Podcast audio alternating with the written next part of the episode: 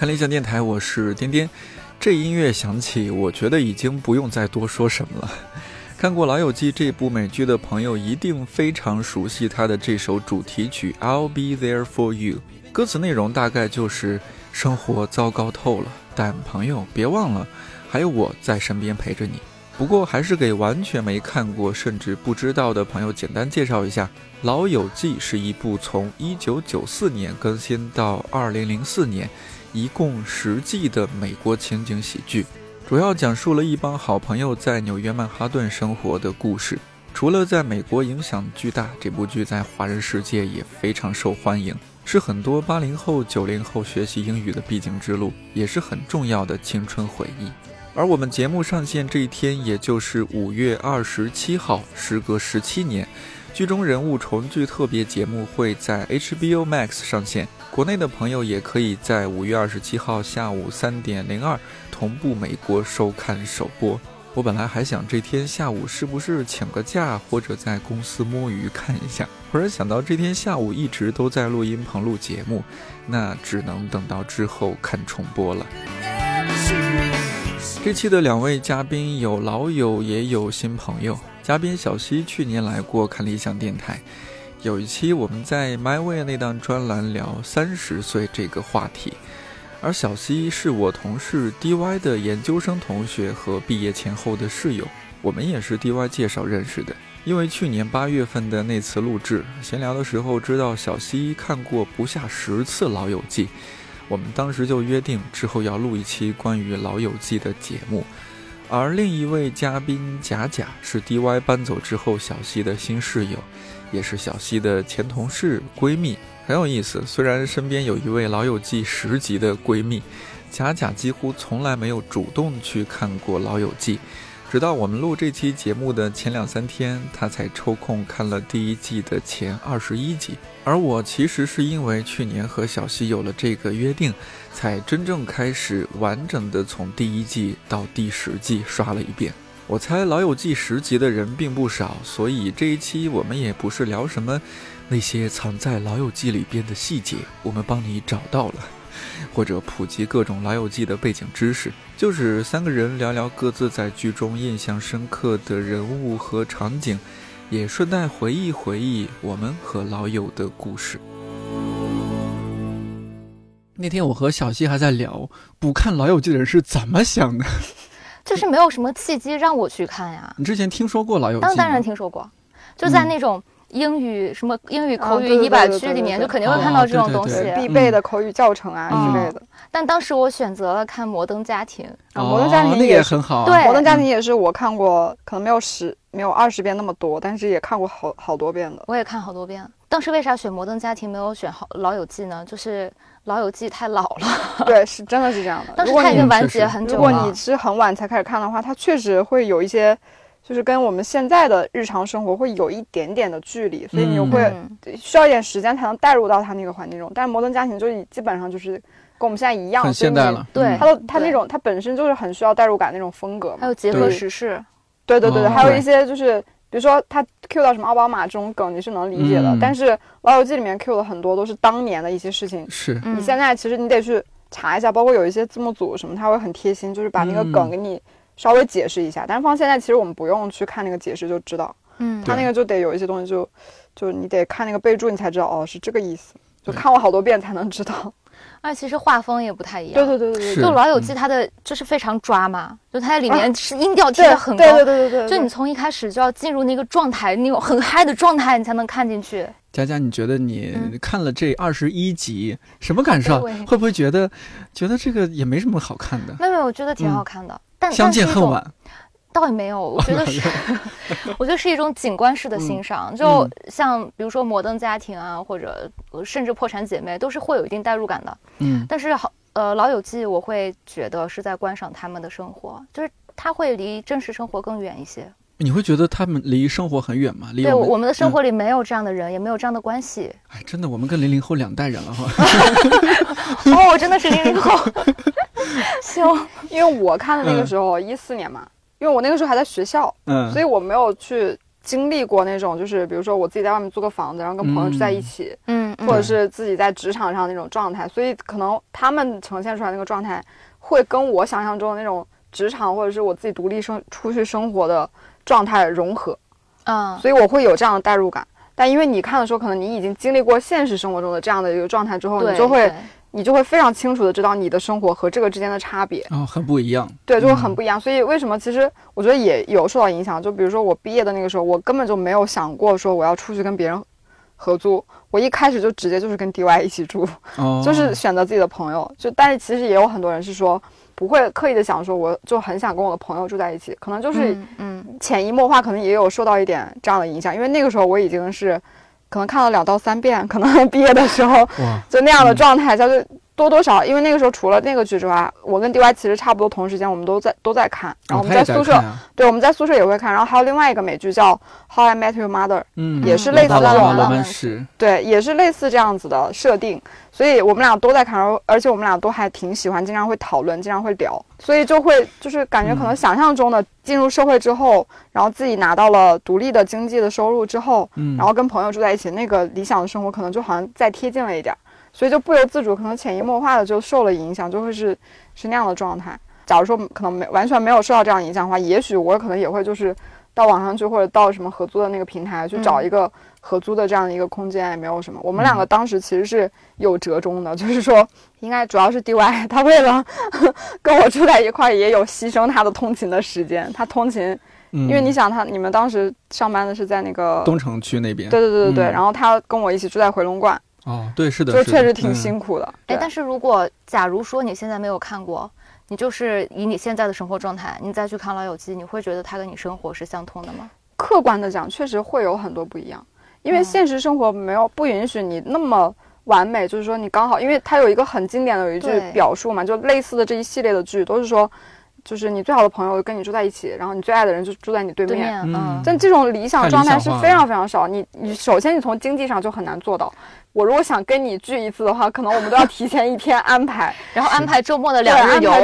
对，安排周末两天大概怎么安排？然后一个什么通勤时间要几点钟到几点聚在一起？但他们就是可能没有那么大的通勤压力才能做到。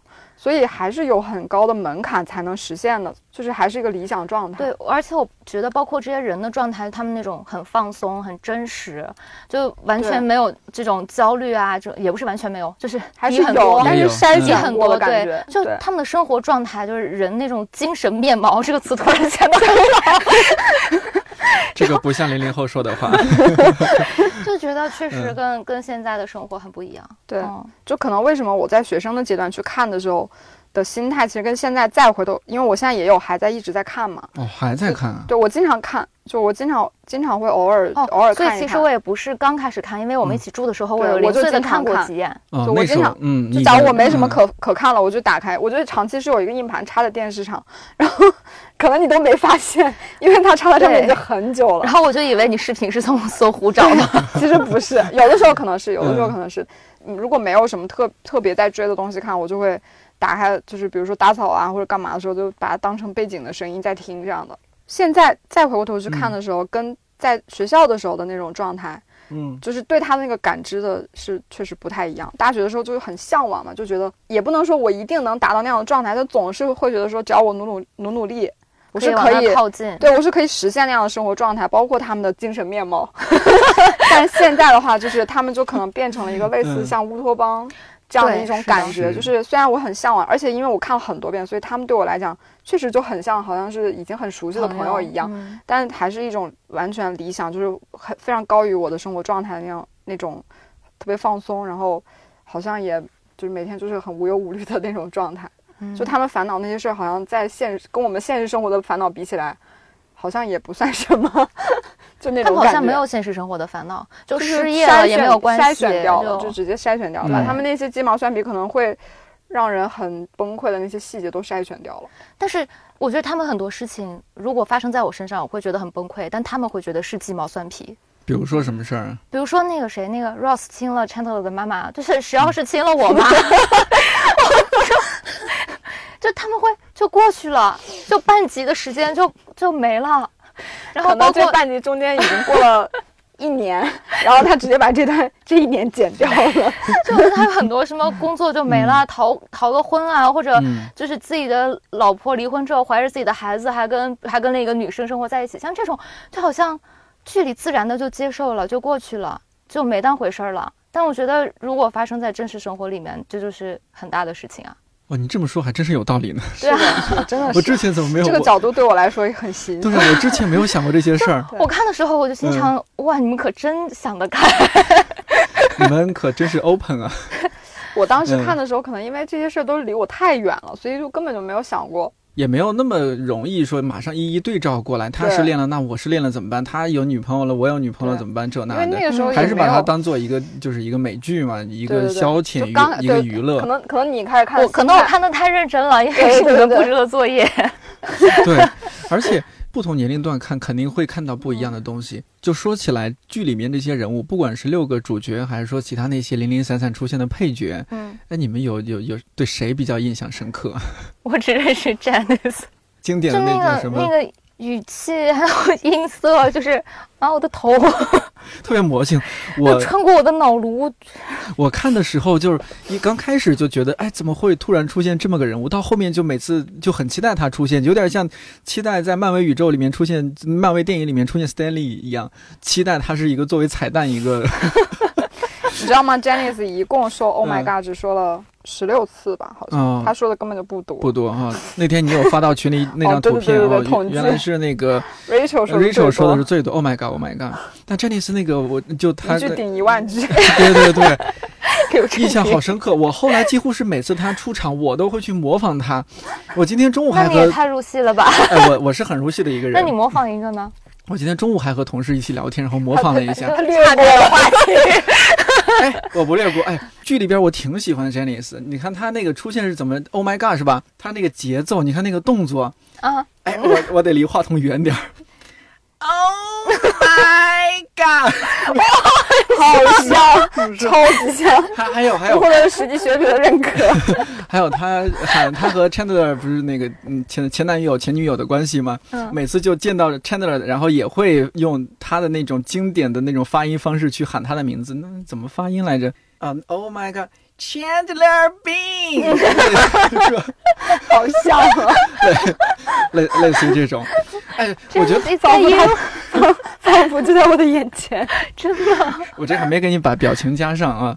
我后来还有看过一些纪录片，还有一些电视节目采访，就是 Janice 那个演员，他真人说话声音完全不是那样子，，他在那个《How I Met Your Mother》里面有客串。有客串是吗？对，就哦是你你看没看过那个剧？我没有完整看过，零零散散看过就。是 Lily 和嗯 Marshall 买房的时候，那个房产中介是 Janice 就是他呀客。串的。呃，我那天也在群里面聊的时候，我说我第一次看到他出现，觉得特别像莫文蔚，哦，是挺像，其实挺像。其实她长得挺好看的，很好。很漂她就是。刻意的，就是可能为了角色的塑造，然后有刻意的夸大一些自己的一些就是瑕疵。她其实还是挺好看的。对，现在也还是很好也，但其实就她如果她不化那样的妆的话，她会看起来更像一个就是大美女平凡的定义上的那种审美意义上的那种对对对漂亮美女女孩，那种喜剧感就会对喜剧感就会削，弱一些。对，没有了。嗯而且其实你跳出来看她的生活经历，她挺惨的。是真的，你想她跟嗯 Chandler 分手了之后，她结婚，然后怀着孕，老公出轨，然后离婚，对，然后离婚之后又再一次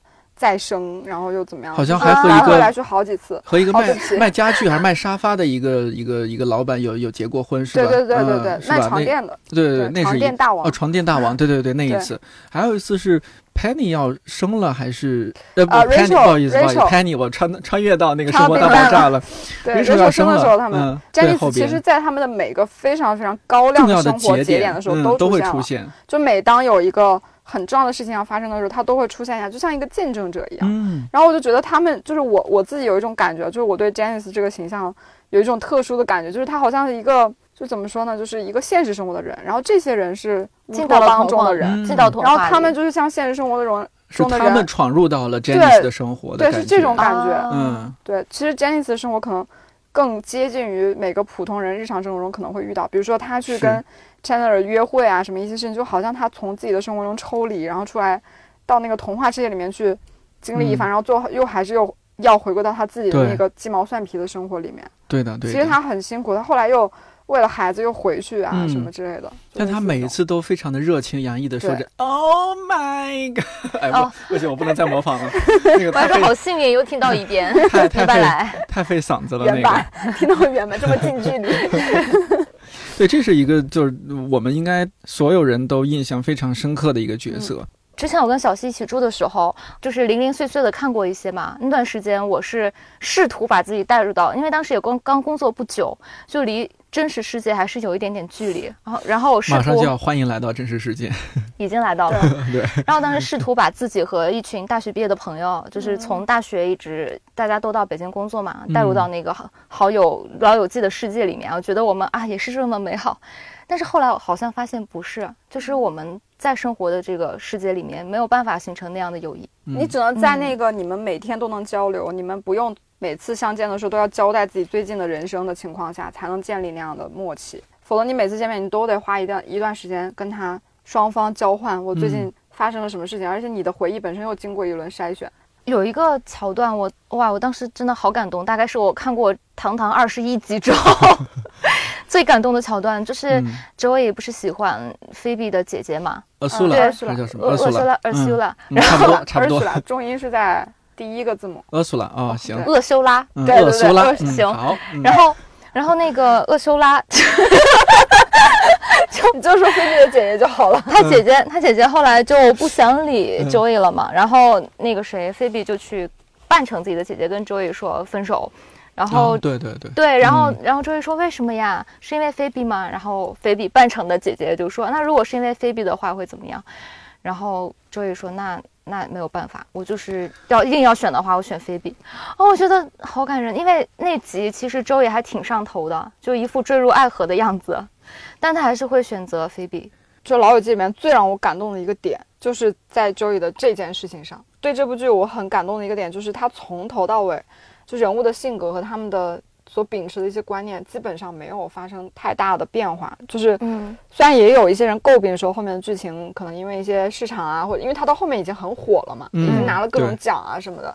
因为我自己在这个行业里面，我就会非常深刻的理解到，其实你很难不被市场和观众的一些评判所引导。嗯，就你你很有的时候可能会被迫要去改变你的一些设定啊什么，去、迎合啊什么的，市场或者商业的这样的一些诉求。嗯但其实有一些东西是它，我觉得一定是有制作者和这样的后面的这些团队去坚持才能做到的一些点，就是他真的有把这种很令人特别纯粹的感动的东西一直坚持到最后。延续到下面，所以他做到这个程度，已经是你觉得很厉害的了。我觉得也很难，我觉得至少是嗯很难的。我不知道他有没有可能做得更好，但是我觉得真的很难。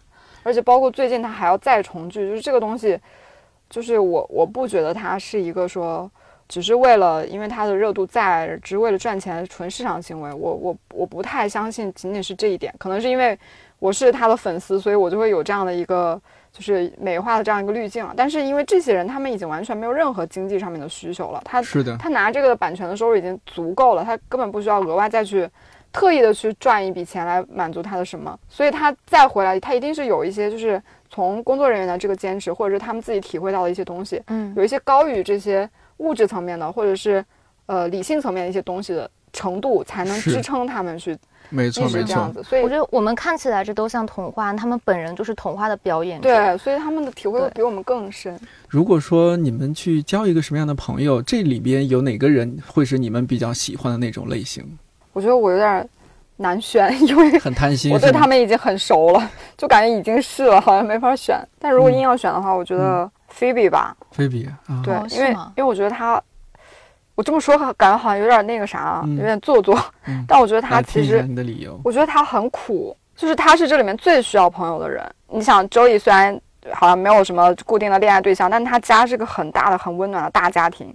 然后 Rose 和 Monica 也是父母双全，双全，然后从小在一个很 OK 小康，嗯然后又有兄弟姐妹的扶持。然后 Rachel 就不用说了，就是公主嘛。嗯，对对嗯，嗯然后然后 Chandler 就是虽然他自己的家庭可能不那样，但是他的工作能力是很强的。他其实是属于在比较上层的这样的一个职场的这个白领层次里面。嗯只有 Phoebe 是从小在街上，然后流浪在街上，从小真的是这样的，在街上他从小混街头的那种，就他从小吃尽了社会的所有的苦头，就是集大成者。所以我就觉得 Phoebe 可能就是，但是他需要朋友，对，但是他这个人又特别特别的有趣，就是他的正因为他有这样的背景，所以他的人生经历就会让你，你永远能从他那儿听到很多的真真假假的。对，而且还有一个点就是，我觉得他特别的神，他就感觉全知全能，什么都知道。是，你看上去幸运，你看上去好像他神神道道的有点。对你感觉他神神道道，但是你就会，我看的时候我时常怀疑他是不是真的知道。嗯，他是不是真的就是他真的通灵或者什么之类的？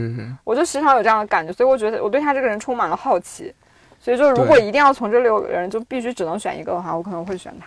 感觉他是一个不断给朋友带来惊喜、新的体验，对，而且在惊喜当中有一些惊讶的人，对对，就突然你会发现，哦，菲比竟然和街头一个，比如说什么毒贩，或者说对认识。蹲过监狱的人认识，对，然后就会过去搜说，哎，好久不见啊，怎么样啊？对，有这样的有演过这样的情节，然后一说他们被抢劫，然后菲比直接过去，哎，怎么是你？然 后就开始叙旧，对，然后然后 Rose 在旁边都会吓尿，是，然后开始。菲比开始说和 Rose 说他和这个这个街头这个抢劫他们的人当年一起抢劫别人的事情，然后 Rose 在旁边瑟瑟发抖。对 对对对对，嗯，我觉得我也比较赞同你这一点，我也比较会和菲比做朋友。打动我的点会是，我觉得他很放松。对对对对对对，我觉得朋友之间放松是特别重要的事情。对，比如说莫妮卡对我来说，虽然我我本人也我本身也有一些整理癖。呃，有多多少少有那么一点洁癖，洁癖没有那么严重，但整理癖比较严重。永远不希望我的办公桌是乱的，我的屋子是乱的。刚才看到了 办公桌。对，像莫妮卡，如果是那样的朋友，那我可能都连他家都不太敢去。嗯，怕给他弄乱了。对，给他弄乱了。嗯，或者说是像 Chandler 这种，我我可能会觉得很心疼他，你就觉得这个人是很努力在啊，在一起会有点压力。对对对，和他在一起也会有一些压力，种种的吧。但是菲比给人也很惨呀，刚才说的。菲比就是，但他不认为自己惨，是吧？对，就是一个是他不认为自己惨，再一个就是我觉得他什么都见过了，所以他对任何事情都很接受。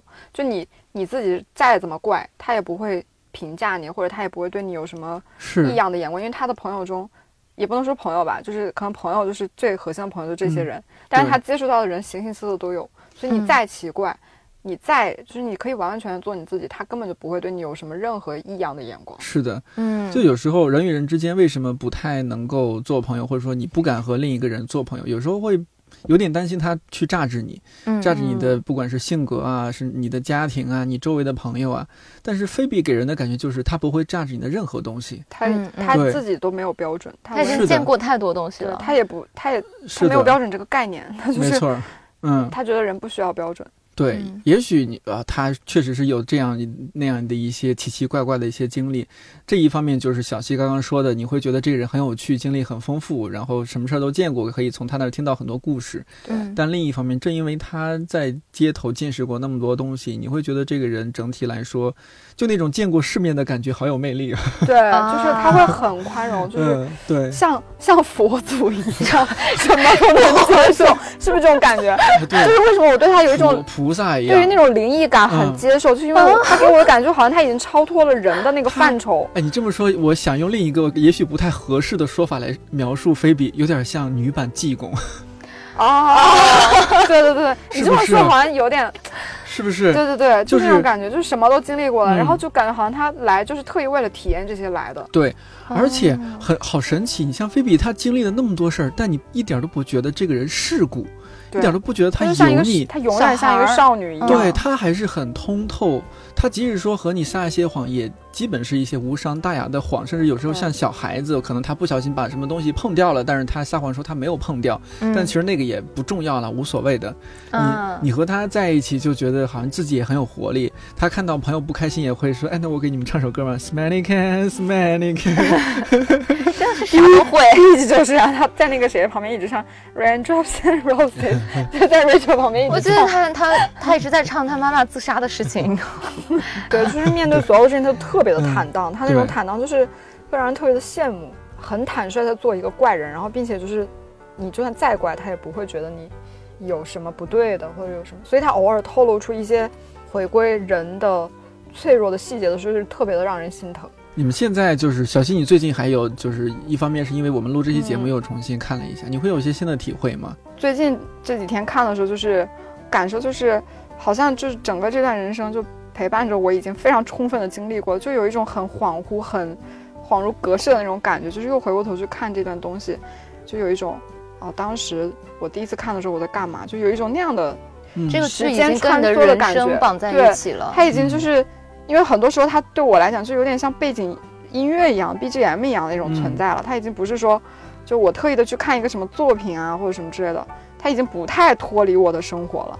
就我可能感受到一个东西，就是我在第一次看这个，或者是我某一次看这个的时候，我的当时的那种感受是一种条件反射的感觉，什么之类的。，嗯，就比如我第一次看那个 Joey，因为我一开始就很喜欢 Joey，我觉得他的性格就是特别的，就是因为我也很喜欢蜡笔小新，蜡笔小新跟 Joey 就很像，就是照着不高的样子，照着本能在生活的那种状态，就是我很羡慕，他是典型的食色性也的，有对就有食和有色就可以就是了。照着本能在生活，嗯就很大自然的那样的一种状态。是，所以我对 Joey 的第一次看的时候，我的印象就到那个时候，我才发现哦，其实他真的好，就是特别特别传统，就观念上特别特别传统的一个人。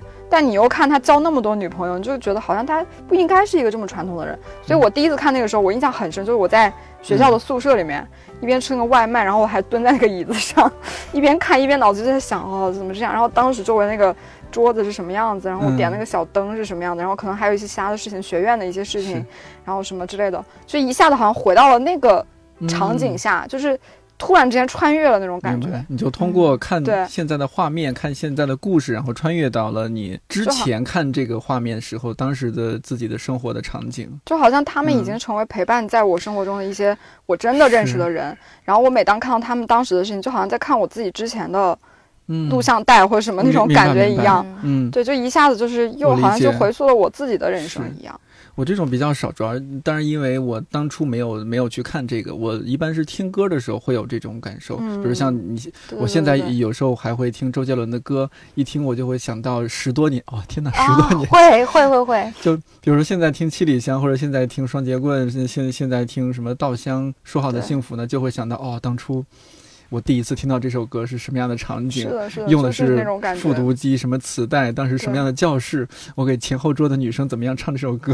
对我都能想到当时那个状态，就是我跟嗯 DY 的那个桌子是我们俩是背靠背的，嗯，就我可能看着看着，然后我就突然回头就跟他吐槽或者什么之类的，嗯，就是我就能想象到当时那个空气的味道，然后我当时吃的什么外卖的那个口感什么之类的，然后我旁边摆了一些什么东西，然后后来那个东西怎么样了，就是这些，就一瞬间有很多的细节冲到大脑里面那种，这个感觉我觉得还挺奇妙的，就是它已经不再嗯。是一个，感觉回到过去的一个毛。对对对对对是。就是不能说的秘密里面那个那段旋律我刚才想的嗯。是《想见你》里面那个，所以将你啊，对对对对，暂时将你眼睛闭，了起来。哎呀怎么这里面有好这里面 有好多好多有有，还有我们嗯。一块儿住了以后，嗯，就是嗯。当时在看的时候的一些事情，可能就我们在看，在电视上在放，然后可能猫就在旁边对，然后我们闹坐在那个或者是茶几前面，在那呃，蟠桃蟠桃盛宴，吃水果什么之类的。嗯。然后他有的时候会小心翼翼的问我说：“我们可不可以看完这集，然后看个其他的？”这种的不会吧？我真的会超小心翼翼，要不要吃一个雪糕？这样，因为其实嗯他没有看完，就没头没尾的这样看，确实会有点那个什么。然后我就是非常沉浸的在看，有时候没有意识到，可能就是一可能我们两个一起看见其他会更有意思一点之类的。就是我觉得想象到，而且那个我们那个家里那个灯也不是特别亮，所以、所以就总感觉像晚上嘛，然后又地板什么又是黑的，就是那种那种感觉像做梦一样那种。然后在学校的时候，就是因为我们那个窗户是完全朝南，大太阳。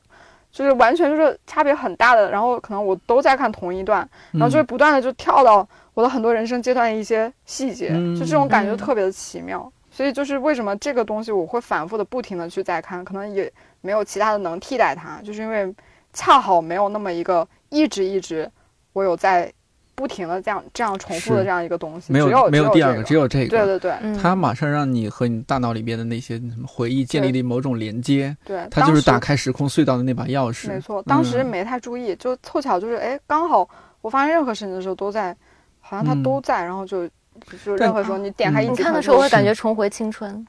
对对对，可以可以这么理解，就重回写论文那段很痛苦的时间之类的。然后我觉得说到你你说到很重要一点，就是比如说你刚刚说到那些场景，有 DY 在，有嗯。贾贾在，嗯而这么多年过去了，他们还在。对，长生不老。虽然虽然说迪湾，我昨天还问问他来着，昨天还是前天，我和他说，我说，哎，你知道吗？小西过一天我又把人家薅过来要录节目，他说啊，他又来。我说你们上次见面什么时候？他说，哎，上次见面好像就是上次你喊他来录节目那一次，是吧？因为因为他很忙，我我最近还好。哦，他确实他很忙，然后我就因为我们俩也已经。就是我跟贾贾也差不多，是我们都是已经到了那种就是不需要刻意去见面才能维护关系的那种程度了。所以就是你忙的话，我们也不会刻意说，就是说要放下自己生活中的事情，特意去见一面。所以就确实很久没见了。我跟迪歪，我们俩其实也你和贾贾有还好，因为反正我是在你上次录完节目之后见过你的。哦，对对对对对，迪歪稍微 要近一点。那也半年左右了，因为我们上次和小西录节目是去年八月份过年吧。哦，差不多。我在打麻将，所以就是你看现在这些人，D Y 是你的研究生同学，嗯，贾贾是你们就只是毕业我们呃毕业就只是毕业后毕业后认识。那之前不是有那种说法嘛，说有的是说十八岁以后，哎不，十八岁太具体了。大学毕业之后或者你呃工作了之后，很难交到很好的朋友了。呃，像读研究生，我觉得也其实和校园关系没有是吧？对，确实是同学。对，确实是同学。就是我说读研的时候，好像那种学生的感觉也没有那么强了，不像本科的时候，那真是特别学生气的。读研究生读了没多久就已经开始实习了，基本上也已经嗯在职场中。半踏入职场中的状态，对，但是就我就看到你现在 今天我们还开玩笑说，我说你后宫闺蜜三千，就 是就是，但是依然看到你们朋友很好的这种状态。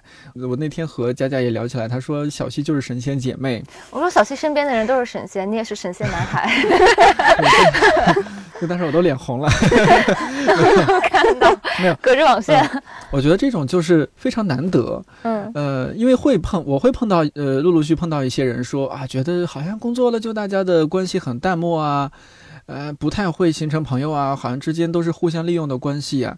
但我自己的感受，包括看到你这样的，我又觉得好像不是的，我还是可以交到不错的朋友。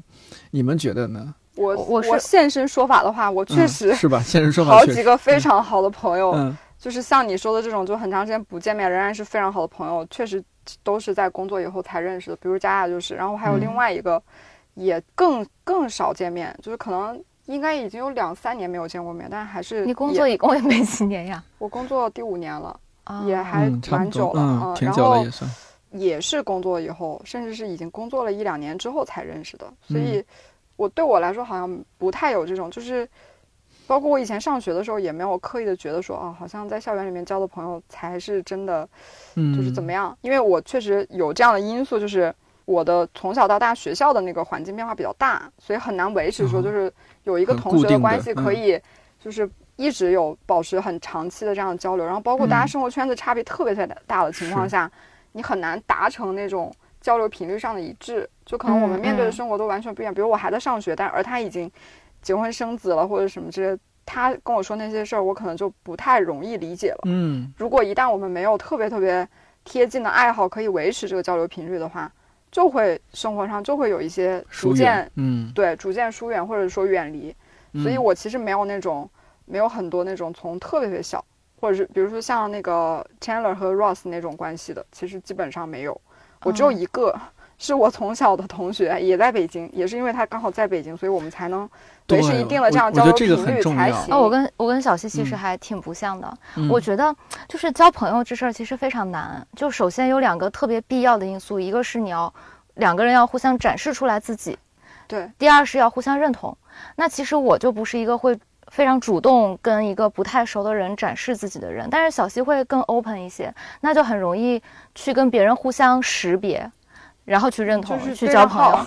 对，就就容易对上。但是其实我们长大之后，可能都会多少保护或者封闭一下自己。像小西这么勇敢的 展示自己的人，其实不是很多。所以我的很好的朋友，可能就是主动向我发出信号的人。我其实也不算特别主动的人，但是我就属于那种。就可能我我对这件事情比较凭感觉吧，就我是有点非黑即白那种感觉。就是如果说我跟这个人很短的时间相处，我觉得我已经对他很信任了，我就因为我本身我觉得我好像也没有什么，就像你说的那种安全意识啊之类的。我比较喜欢，也不是说喜欢，就习惯性的，就是当然我在对这个人信任之前，我可能就完全封闭。嗯，但是我一嗯旦就是已经建立了一个基础的信任，我可能就会有一大堆的信息，就是我就直接就向你 open 我的生那这个信任的点在哪？里呢？不知道，就很难描述，直就是觉吧，可能。哦，我当时跟他做朋友是因为他长得好看，哎呀，真的是这样的。我当时就是看了一张合影，然后我就直接问嗯那个里边我认识了一个男生，我说这个女孩长得好好看，你有没有她微信推给我？就是这样。啊然后就问我要不要一起住真的是这，样 然后我就没有，后来过了好久才问他的，过了好久，是因为你在等 DY 搬走，不是？没有是 DY 要搬走，他就跟我讲说说打他打算搬走了，然后我就说好，那我找一个室友，嗯，然后我就因为主要是家里有猫嘛，然后我就嗯有、问了一些朋友什么之类，说家里有猫，因为我比较担心别人介意这个事情，是，嗯，我又不想委屈我的猫，对，嗯你以为心里会有一个美女分组吗？然 后 没有美女我都记在脑子里，不需要分组。嗯，嗯然后我就我就问了一些，我觉得可能就是，呃，那个什么，然后好像是因为你当时刚好在我们的群里面有讲到说，就是就是刚刚领养了一个猫，嗯，就刚因为他刚养那个时候刚养他的猫，他猫嗯刚来我们家的时候还是个小猫，小现在已经是到一个巨也就猫了，半岁吧，当时不到半岁，现在已经是一个一个比他家的猫都都大，一个大猫了。可以理解，对山东来的，对，所以 还有橘，然后那个时候嗯就就是就是就我觉得也也有一些缘分的成分在吧。当然我嗯自己虽然我是这种很 open 的状态，但其实我是也不能说没有筛选机制，就是比如说在经过很长时间的交流之后，肯定会产生磨合，然后可能这种信任有了一些减退，或者说退回到了我自己觉得不安全的，不就是不是说客观层面那种嗯，跟警察有关类似的安全，就是我心理层面的那种安全感。嗯，就没有退回到那个以下，可能我就又会再回到我之前完全封闭的那种状态。嗯所以我身边的朋友可能就是你没有感受到我特别封闭的那个状态，就我们一直都是很好的朋友，就是敞开的状态，对嗯对。但是我也会有一些，就比如说可能刚刚接触，然后没有多多久，可能我有一段时间很 open，然后后来接触下来发现又让我感到害怕了，然后就 直接就可能就慢慢的就疏远了，就淡掉了。因为我其实对朋友好像也没有那种很，就我觉得我某种程度上跟菲比有一点点像，就是我不是很在意说我是不是一定要刻意维持我和某个人的关系。所以就如果说他真的嗯让我感到不舒服，或者是就算我对这个人可能很认可，但是我可能觉得我们不适合做朋友，我也不会刻意的觉得说哦，这个人我一定要想办法就是跟他做朋友，就我也没有这样的心态，所以就嗯就会有就是分段式的这种社交距离。所以其实最终就我称之为朋友，或者说我能有这种情感上的比较深的交流，或者说有这种情绪价值的这样的支撑的，还是挺少的，没有那么多，没有你想象的那么多。对，基本上你都认识了，啊就，这这才几个 就没有没有很多，没有很多。哦，就我觉得我我工作之后的朋友就已经很少了，但是我有一一种从小的朋友，就这种朋友他之间的感情会更像亲情。对，就很、很像亲情。我前几天刚去云南旅游来着，就是我休年假，然后跟我一个闺蜜去。我这闺蜜是我们爸妈就认识，然后哦我们几乎一样大，她比我小一个来月。我们的认识是从妈妈的肚子里认识的就是从从一出生就一起长大，就真的是哦跟姐妹一样。嗯所以我们现在即便是生活的城市不一样，对对然后对对行业也不一样，然后她结婚了，然后就整个生活状态也不太一样，但是就依然会有一种非常强的连接在里面。嗯我也那就有这样的很接近朋友亲情了那对种，对对对确实我也有这样嗯的朋友，但是是男生，所以就 会比你们的距离更远一点。我也有这样的男生发小，但是没有这么亲切。我嗯我我我那个发小也是从妈妈肚子里就认识，我妈嗯跟她妈妈是闺蜜，哦，所以就是我们从小就是，比如我妈和她妈要聚会，然后我们俩就被迫打地铺，这样子，就是她睡在他妈那一侧，我睡在我妈这一侧。哦，我小时候是，就是我除了那个闺蜜之外，还有个男生嘛，那男生比我闺蜜大四天，所以其实嗯也是一完全一样大。对，差不多。然后小时候我们父母六个，你们知道山东有一种牌叫做够级吗？不知道就需要六个人打四副牌，然后我们三个的爸妈正好六个人，就会 就凑这种局。对把我们三个扔在一个房间里，让我们三个一起玩啊、睡觉啊什么的，就这么一起长大。对我小的时候就会有这种，其实我感觉我好像很小的时候也没很想跟他做朋友，啊 因为男生就是女生有个阶段是很很不喜欢跟男生来是的，往是的，然后，然后我妈跟他妈去逛街，然后就把我们俩扔在肯德基，然后我们也好像也没什么其其他事情可做，然后就在肯德基进行一些没有什么营养的交流，就是这种，然后才成为朋友。然后我从小我都觉得他们俩是我最好的朋友。我在学校，老师让小朋友每天写日记，我都会写谁谁谁谁谁谁是我最好的朋友。根本就可能很 很久一两周见一次吧。但我就觉得他比我朋友们好，不比我同学们好，就是我的好朋友。这样，就是朋友的定义和同学的定义还是不一样。朋友是一个外在赋予的，朋友是你自己选的。对对。尤其小学和中学的时候，那种选朋友，反正如果父母关系好，确实是很重要一个因素。嗯，交接触的多嘛，就还是一个你对对方 open 不 open 的状态。对，即便是小朋友也有。选择 open 还是不 open 的这个，小朋友会更容易 open 一些，而且另外小朋友不太会有价值观上面这种 judge 啊什么的。你长大你就会有筛选，就觉得你这个人的行为我看不过去。而且小朋友就是在 close 的时候也没有心理负担，就是我不跟你好了，我就直接不跟你好了。是的，是的，很直接宣布我不跟你好了，然后可能过两天又好了。嗯，交朋友是会容易很多嘛？啊，是有。小孩子，嗯，小小学时候还和就周围一些呃男孩，我们就是啊，我们是铁哥们儿啊，兄弟对这样这那的。但是第二天不认识了，是吧？第二天就可能是因因为一个玩具吗？吃烧烤竟然放甜的？对，可能玩具吗？还是什么其他？然后就哎，这个就你竟然喜欢迪迦？就一一有喜欢赛罗？迪迦是奥特里面最弱有仪式感的，或者说直接过去说。嗯，那个谁谁谁，我不和你做朋友了。我哦，真的会。我小时候有一个邻居，那个邻居比我小一岁，我们俩玩的特别好。但是呢，我妈不让我跟他玩，然后我就去跟他说：“谁谁，我妈不让我跟你玩。”有这种，有这种，有这种。嗯，是。我妈我好尴尬，我在走廊上大喊，然后我小时候就是。就是老师和家长越不让我跟谁玩，我就偏要跟谁玩。啊，你真的好叛逆！我就这种的，我特别叛逆。我是那种朋克婴儿，我朋克婴儿。我生下来讲的第一句话就是不，真的是这样的。不是妈妈，不是爸爸，是不，就是不对。就别人找我要吃的，我不给，然后我说不。这是我人生中讲的第一句话，就是朋克婴儿。通过两期节目，已经深刻的感受到了你的朋克气息。哎，就是我不知道你们的朋友和你们是性格是类似的还是相反的。我想了想，我发现我身边的朋友大部分是和我性格相反的。我对性格其实没有什么 judge 的，但是我我在价值观上会非常严格，就是有的点，比如说。这么讲起来可能会有点，如果朋友们听见了可能会 难受。就比如说我来听一听，我是一个我完全不能接受大男子主义。然后再比如说我可能不太会信像属相、星座这些偏。就我们聊当谈资聊一聊是 OK 的。如果你打心眼里信，那可能就对打心眼里你你以这个为生活准则，我是接受不了。接受不了。就像这种东西，就可能我心里默默的有几条。然后，然后如果符合这几条的，我我觉得或许我们可以当朋友。但是我对你性格是内向还是外向，你你喜欢甜还是喜欢辣，这些我我并不 care。哦，你会这样？我觉得我好像就是完全看感觉。怎么说呢？就是我比较注重那种所谓的呃相处情绪价值。哎，这个就是 你看，小西真的每一期都真的是走心的。就不管你是什么样的人，你怎么样都行。就是当然了，也会有一些。道德或者是标准，对价值观层面的底线，就是这种东西，我觉得这个是直接决定了你，嗯，有没有可能有情绪价值。就是如果说在价值观上都没有完全没有办法。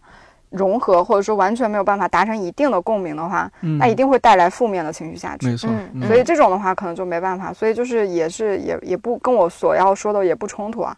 所以说我觉得朋友标准比我严格多了。对，因为就是我可能讲不出来一个什么很具体的东西，就是，但它是一个综合的感觉，就给我一种，如果说你的某些整体的融合到一起的这样的一个观念，你形成了这个人。整体的那个状态和气质，一种气场，对对对，给我带来的情绪价值是正面的，那我就会主动的去靠近你。就是我对于情绪价值这样的一个判断是最最重要的。我觉得一定要就是朋友之间能称得上是朋友的，能把熟人和 朋友划分开的这条界限，就是你们是不是能够在情绪价值的提供上互相支撑？因为你不可能一辈子靠亲人，你完全靠自己的话。未免有一点痛苦，或者也不能说痛苦吧，就是未免有一点孤独。如果说能有你自己主动的去选择。或者说是你们两个互相选择了，形成这种能给你带来情绪价值，同时你又给别人提供情绪价值，既有成就感又有安全感的这样的支撑的话，是一件非常幸运的事情。老友记里边是不是也有？就我之前没有想过这个事儿，但你这么说，我忽然觉得老友记里面也有，也存在这种所谓情绪价值。我们就拿 Chandler 和 Joey 来举例，他们是室友，嗯，甚至这个腐女看人机是不是？他 他们有的时候是会有一点，就比如他们养那个 那个 chicken 和 duck duck 那段时间，就是他们有很 很刻意的，也不是说刻意吧，就是做了一个梗，就是他们两个就说很多那种老夫老妻才会讲的话，对对对。就很好笑。那个台词每句都有对没有看过的部分？是很好笑，你就要慢慢看，就是你看他们俩之间那种又像朋友又兄弟，然后甚至有时候你觉得他们很暧昧那种感觉，两个人完全是两种人。Chandler 是一个有有理想，然后对工作积极努力，然后有自己的工作逻辑的一个白领。Joey 又是哎呀，只要有披萨，只要有肉，我就很想成为 Joey。只要只要有美女就好。你拆开来看，客观来说，这完全是两种人。嗯，一个照着本能生活，一个生怕自己透露了本。但是好神奇，这两个人他就是能够聊在一起。这六个人每个人的背景都完全不一样，性格也完全不一样。那会儿贾贾说，就是你放在现实里面，这是一个 big problem，但是在电视剧里面他是实现了的。他们就不会想那么多，对，弄。对，我觉得虽然说有这种嗯小徐说的情绪价值。但是那种情绪价值也许会有一些反面的东西，就会也会有也会也会有副作用。情绪价值肯定是波动的。对对对，我是觉得，比如他们六个人之间就会充分的互相支持和信任，同时也会充分的互相伤害。对，但是他们不把这个伤害当回事儿。对，我觉得他们这个的主旋律就是，就像他那个主题歌里边唱的那样，就是 I'll be there for you，就是不管我的出现是对你好还是不好，甚至可能双重伤害，甚至可能伤伤口上撒盐的那种，但我在那儿。嗯，就是你你需要我的话，我总是在；你不需要我，我也还是在。就你烦你也没办法，对，就是这样的。我其实还挺觉得挺不可思议，就是一部美剧，但是它能够在全球有这么大的影响力，跨越了语言，跨越了种族，嗯，然后带给那么多人鼓励啊，或者说感动啊。我看到很多人说这是什么分手啦，或者考研过程中脆弱的时候，就看一看《老友记》，就充满了力量。我觉得可能就是因为他没有刻意的想教什么，就不经意之间，大家是从里面得到了自己想要得到的东西。可能每个人看到东西都不一样。对，就是反正我自己是觉得，我的感受就是我有，因为有很多剧是那种上价值的，嗯，就是总结啊，就有一番长篇大，包括《摩登家庭》也会这样，所以他会把很多细节剪到一起，然后就是说生活中有些什么给你轰上来那个气氛，对，就是上一个价值，然后有一些发人深省的话。嗯，但老友记从来没有这样子。老友记就是我只是给你看，生活就是这个样子。就像第一季的时候，Monica 跟 Rachel 说，就是这就是真实的生活，就欢迎你来到。Welcome to real life。但就是虽然你虽然他很不好，但是你还是会爱他的。他就是秉承这样的一个态度，就是我只是给你看。至于可能每个人从里面得到，不管你是什么样的文化背景，不管你是怎么样成长起来，你有自己有什么样的困难或者问题。你会在这个旁观的过程中，其实通过自己的逻辑和自己的思考，得到你自己想，可能你之前已经想好了，但是你可能不愿意去相信，或者说你不愿意去面对这个东西。然后你看的过程中，你发现，可能逐渐面对了，得到的那个东西，你以为是他教给你，其实可能是自己教给自己的，所以才会那么容易接受。老友记在给你呈现的同时，会再推你一把，他会给你呈现最有勇气的那个，可能比较难，但最有勇气那个选择。就你看，他也。不是最后也都还好吗？就是困难的事情不也都过去了吗？然后可能你你从里面得到的一些就是深层次的东西，其实反而是自己总结出来，只是自己可能没意识到，觉得哦好像是他带给我的，其实这个力量，也许是自己带给自己的也说不定。我觉得我特上价值了，哦，齐老师上价值了，对不起，我不该上价值。我还挺感激他那个编剧，就是最后给了所有人一个完美的童话。小新，你记不记得他？放心看下去了。嗯，对，会会很感动。结局还是蛮是很感动的那种感觉，不是悲伤或者是遗憾的感觉。是，结局最后，呃，我就继续剧透了。行，就是我已经不怕这些了。就是 Chandler 和呃 Monica 他们住的那个屋子逐渐就都清空了，然后他们六六个主角都。站在那儿，我相信那个时候他们那种感情是非常的真实真实的，因为那就是他们要告别了。就在我们来看，他们在看这个屋子，但其实我觉得对他们在舞台上来说，他们是最后看这个舞台。嗯，那个舞台真的要告别了，因为没过几天那个舞台就拆了嘛，那是一个录影棚嘛。现在又要复景，好难。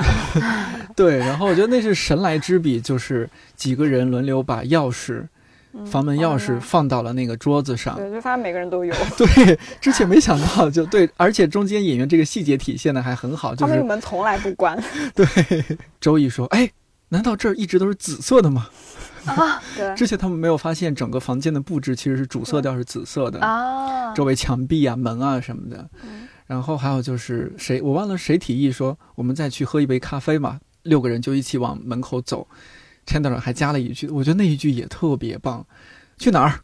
就是我们要去哪儿？顾问嘛，就是对，明知故问，他们嗯没有去还能去哪？他们几乎没有去过第二家咖啡馆，这么多年一直在 Central 试都没 Park。试过。你当时什么感受？看那个结局，我当时，唉，有一点，稍微有一点点失落，有点点空虚。嗯，然后我马上点开。第一集，我当时真的是这样，我立刻点开第一集，我也是这样，就是也倒也没有会不会有一种时光倒流的感觉，倒也没有立刻续上，就是把它又重新从头再看一遍，就是马上嗯点开第一集又看了一遍第一集。对我当时那种心态就是，就好想再抓住点什么，好想再不想脱离那样的一个状态。然后我看到第一集的时候，因为跟最后一集连着看的话，就会差别非常的强烈，就是他嗯们人的脸，年然后着装，嗯然后状态，然后包括画质，嗯都有一些差别，就会觉得哦，原来那个时候他们好像还是少年的样子。嗯对，然后到最后他们都已经是大人了。然后第一集反而就是可能第一集看完了之后，也没有说看到立刻就停掉，就是看完之后反正就有一种有点释然的那种感觉，就是其实已经长大了，就接受了这个长大的这样的一个状态了，就是嗯。我接受他们也长大了，然后进入下一个人生阶段了。对，对，对。我当时看的时候是研究生二年级嘛，二十三岁，嗯，然后我现在的这个年龄就是基本上跟他们最后一季的那个嗯年差不多，龄差不多。嗯，对我们然后我刚开始嗯看的时候，那个年龄就跟他们第一季的时候那个年龄差不多，所以我现在回过头去想，那个我当时的时候看完最后一集，立刻点开第一集的那个感觉，就像我现在突然说我要跳回到我那个时候去经历那样的一个阶段，可能我也不会想回去了。你如果你自己真的带入那个状态的话，你让他们再回到第一，他们可能也不愿意，也不愿意，因为你，已经很经历了所有事情，很很美满的长大了。嗯，长大了就去接受长大之后的接下来的事情，然后这些就是陪伴啊，或者说是那种一直在那儿就是 be there for you 的这些朋友，就还可能一直还在，就不管他们是不是就是天天都能见到，就是就更接近我们日常生活中那种状态了，所以反而让我有一种很奇怪的感觉，就是他们如果不这样，如果一直停留在那种天天见面那种状态的话，我就会一直觉得它就是一个梦。然后他们分开了，他们长大了，我反而会觉得，那可能前面的这些事情，既然后面这种好像让人有点失落的情节，在现实生活中也很可能发生，那有可能前面这些事情也是真的。就如果说他一直是特别特别完美的状态，我反而会觉得，反正这些全都是假的。但他最后突然落入到现实，我就觉得前面也是真的。那他们从一开始到最后一季分别中间经历的这一切，所有的选择，都像刚才我们说的一样，是一些勇敢的、正确的选择吗？还是说有人可能走过弯路，完全不是，完全不是，弯路太多了。对是走过弯路走向美满的结局，还是有的就错下去了？就是，呃，我觉得所谓的弯路，可能是我们作为旁观者的那样的嗯那样的一种评价，对嗯他们来讲只是路而已。我就是刚好那一步迈在那儿，我就那么走了。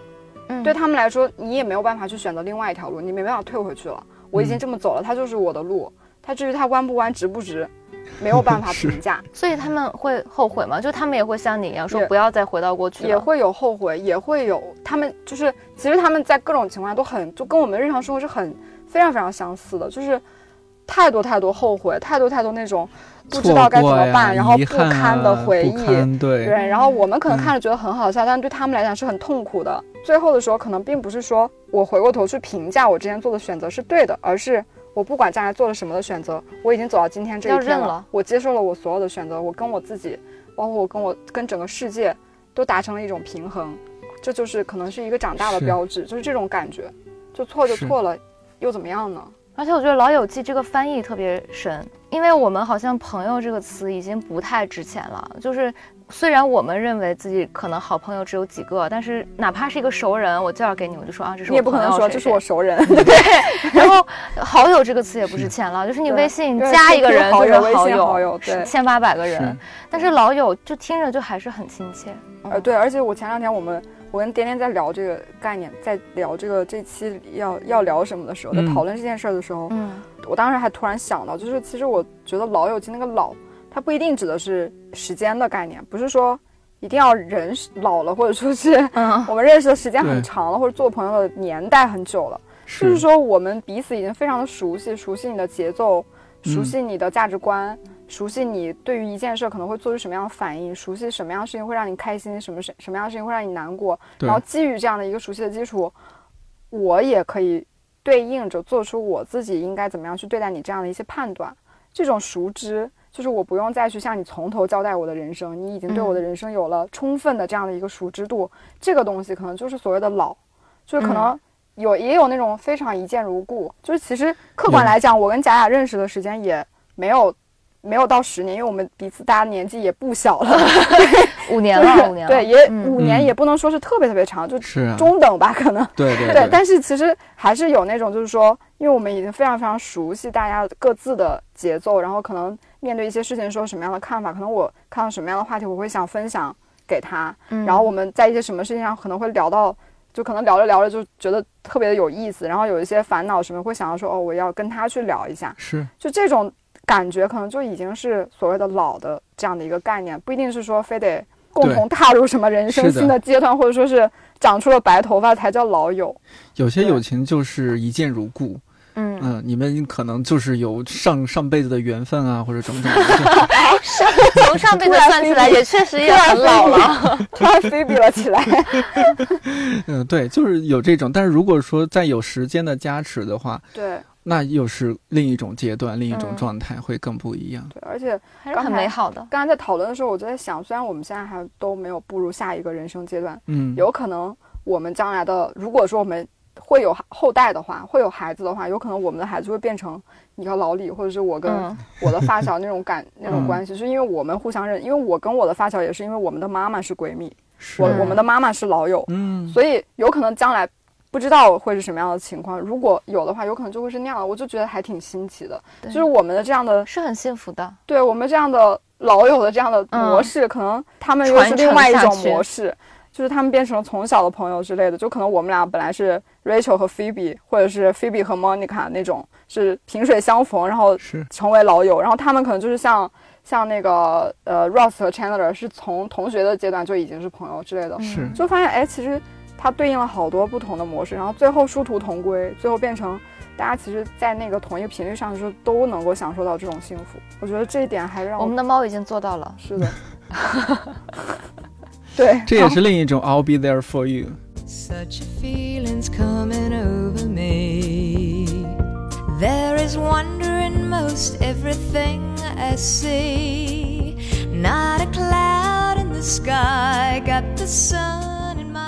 友情延续到各自养的猫也挺有意思的，不知道他们在一起会聊什么？可能吐槽家里的两脚兽。铲屎不够勤快啦，新换的猫粮口味不喜欢啦，今天穿的衣服还算顺眼啦。要是能听懂猫说话就好了。说回来，我看到 B 站下半年会上线《老友记》全十季资源，那尤其是年轻朋友们，那些打算送给英语培训机构的钱，或许可以省下来了。我们这期的聊天就当抛砖引玉，如果你也有关于《老友记》的回忆，或者有关于老友的故事。欢迎在评论区给我们留言，和听友一起分享。今天就不能和你说下周四再见了，因为这周五我负责的另一档新播客《理想青年》就要在看理想上线了。明天咱们还得再见一次。那就祝你早安午安晚安。记得关注我们的微博看理想电台要放飞自我了解更多的节目花絮和同事们的沙雕日常。我是丁丁明天见。